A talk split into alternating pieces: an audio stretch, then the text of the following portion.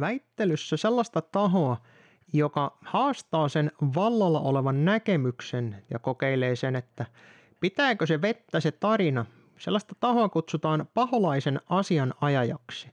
Ja mä ajattelin ottaa tällä kertaa tämän tehtävän itselleni näiden pienpuolueiden suhteen. Nyt on kovasti ollut niin puhetta siitä, että kuinka muodostetaan suuria koalitioita ja muuta vastaavaa. Mutta pystyykö nämä edustajaksi haluavat oikeasti siihen vastaamaan siihen haasteeseen, mitä tuolla politiikassa oikeasti on siellä edessä? Kysykää siis näitä kysymyksiä teidän omilta edustajiltanne.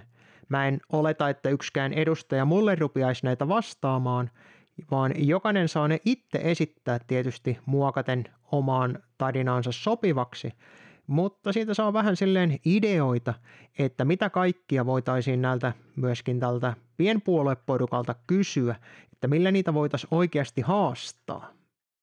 Nämä kaikki kysymykset on tosiaan suunnattu nimenomaan pienpuolueille, ei näille vanhoille isoille puolueille ja niiden ehdokkaille, koska niiden haastaminen ja haist, haistattelu, haastattelu on aika lailla täysin turhan päivästä.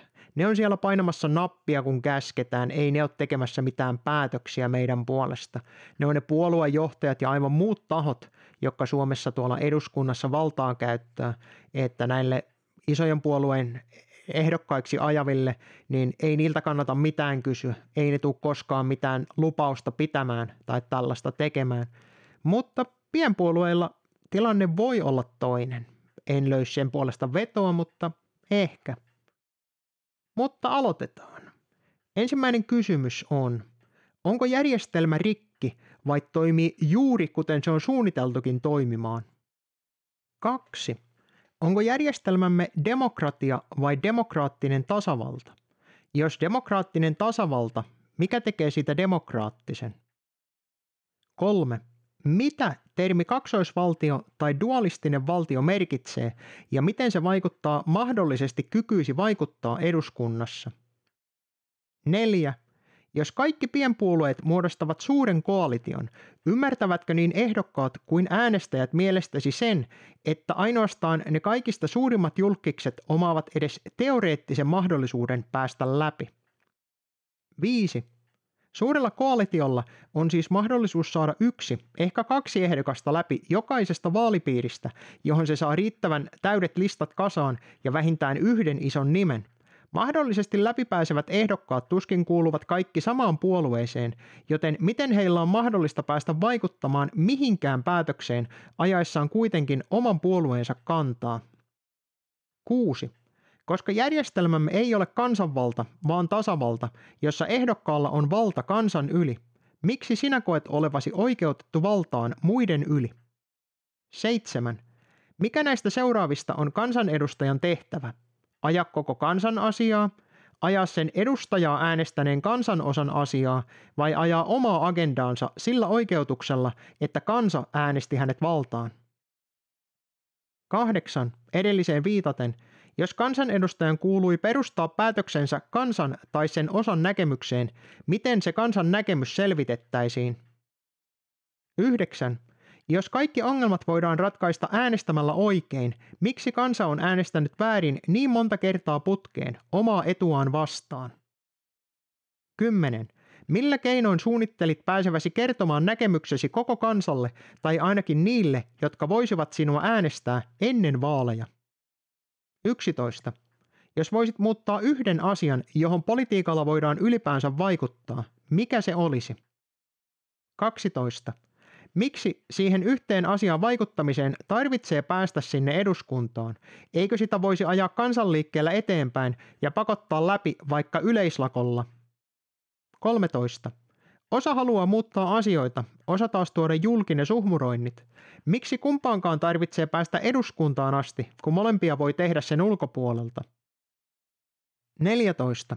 Suurin ero kansanedustajan ja tavan kansan välillä on edustajan saama oikeus puhua julki mahdollisesti kaiken kansan kuultavana eduskunnassa – Edustajaksi pääseminen ei kuitenkaan ole ainoa tapa tulla kuulluksi, ja sama määrä äänestäjiä kuin tarvitaan saamaan ehdokas läpi, voisi jakaessaan sitä samaa viestiä kaikilla omilla kanavillaan saada lähes yhtä suuren näkyvyyden. Miksi odottaa vaaleihin saakka, jos haluaa vain saada äänensä kuuluviin, eikä vaan painamaan sitä nappia eduskuntaan? 15.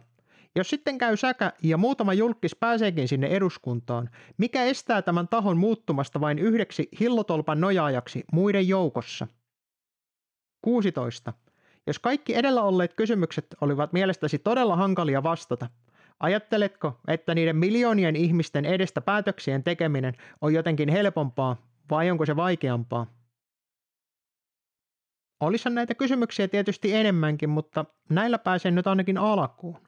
Mä laitan tonne infoboksiin myös yhden blogitekstin, josta saa pikkusen kuvaa siitä, että mistä nämä kysymykset on edes kaiveltu. Vastauksissa kannattaa tosiaan näiltä edustajilta pitää huomiota esimerkiksi siinä, että jos esittää niille tällaisen joko tai kysymyksen, niin onko ehdokas tosiaan huomannut sellaisen asian, että asiat ei ole yleensä joko tai, vaan niihin voi vastata myös muulla tavalla.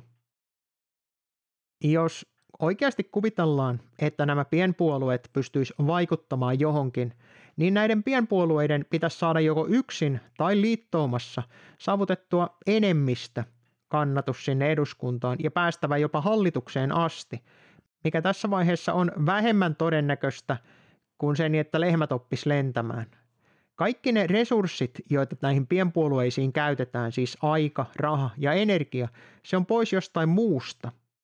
Joten olkoonkin bonuskysymyksenä kaikille tähän järjestelmän muuttamiseen sillä äänestämisellä uskovilla kysymyksenä, että minkä takia niitä resursseja ei kiinnitetä siihen, että tuota, onnistutaan saamaan huomio johonkin tiettyyn asiaan, vaikka yksi asia kerrallaan, koska silloinhan voitaisiin näitä asioita ajaa ohi sen parlamentin, jos kansa sen tietäisi riittävän vahvasti, niin se yleinen keskustelu muuttuisi ja ihmiset pystyisivät siihen jopa vaikuttamaan sillä tavalla, siis pakottaa hallinnon vaikuttamaan siihen asiaan, muuttamaan sitä asiaa. Ongelmanahan tässä on se, että jos olisi oikeasti kansanvaltainen järjestelmä, niin se kansan yleinen mielipide olisi se, mikä määrää sen suunnan. Mutta kun sitä mielipidettä manipuloidaan niin rankasti, minkä lisäksi sillä mielipiteellä nyt ei tuolla politiikassa ole paskankaan väliä, koska eduskunnalla on valta kansan yli ja sitten noilla EUlla ja muilla on valta eduskunnan ylitte, ja kansa hyväksyy tämän jostain syystä. Jos siis kuviteltaisiin, että elettäisiin tällaisessa liberaalissa demokratiassa, noudatettaisiin sen aatetta, niin poliitikkojen ei kuuluisi vaikuttaa kansan mielipiteeseen millään tavalla, vaan se kansan mielipide pitäisi vaikuttaa siihen, mitä ne poliitikot tekee. Suomessa asia tietystikin on päinvastoin. Tai no, ei ehkä niinkään päinvastoin. Suomessahan se on media, joka määrittää niin kansan kuin poliitikkojen yleisen mielipiteen. Tätä valtamediaa me ei saada kerralla kaadettua, mutta sinne on mahdollista tartuttaa yksi kerrallaan sellaisia pieniä ja vähän isompiakin mediaviruksia –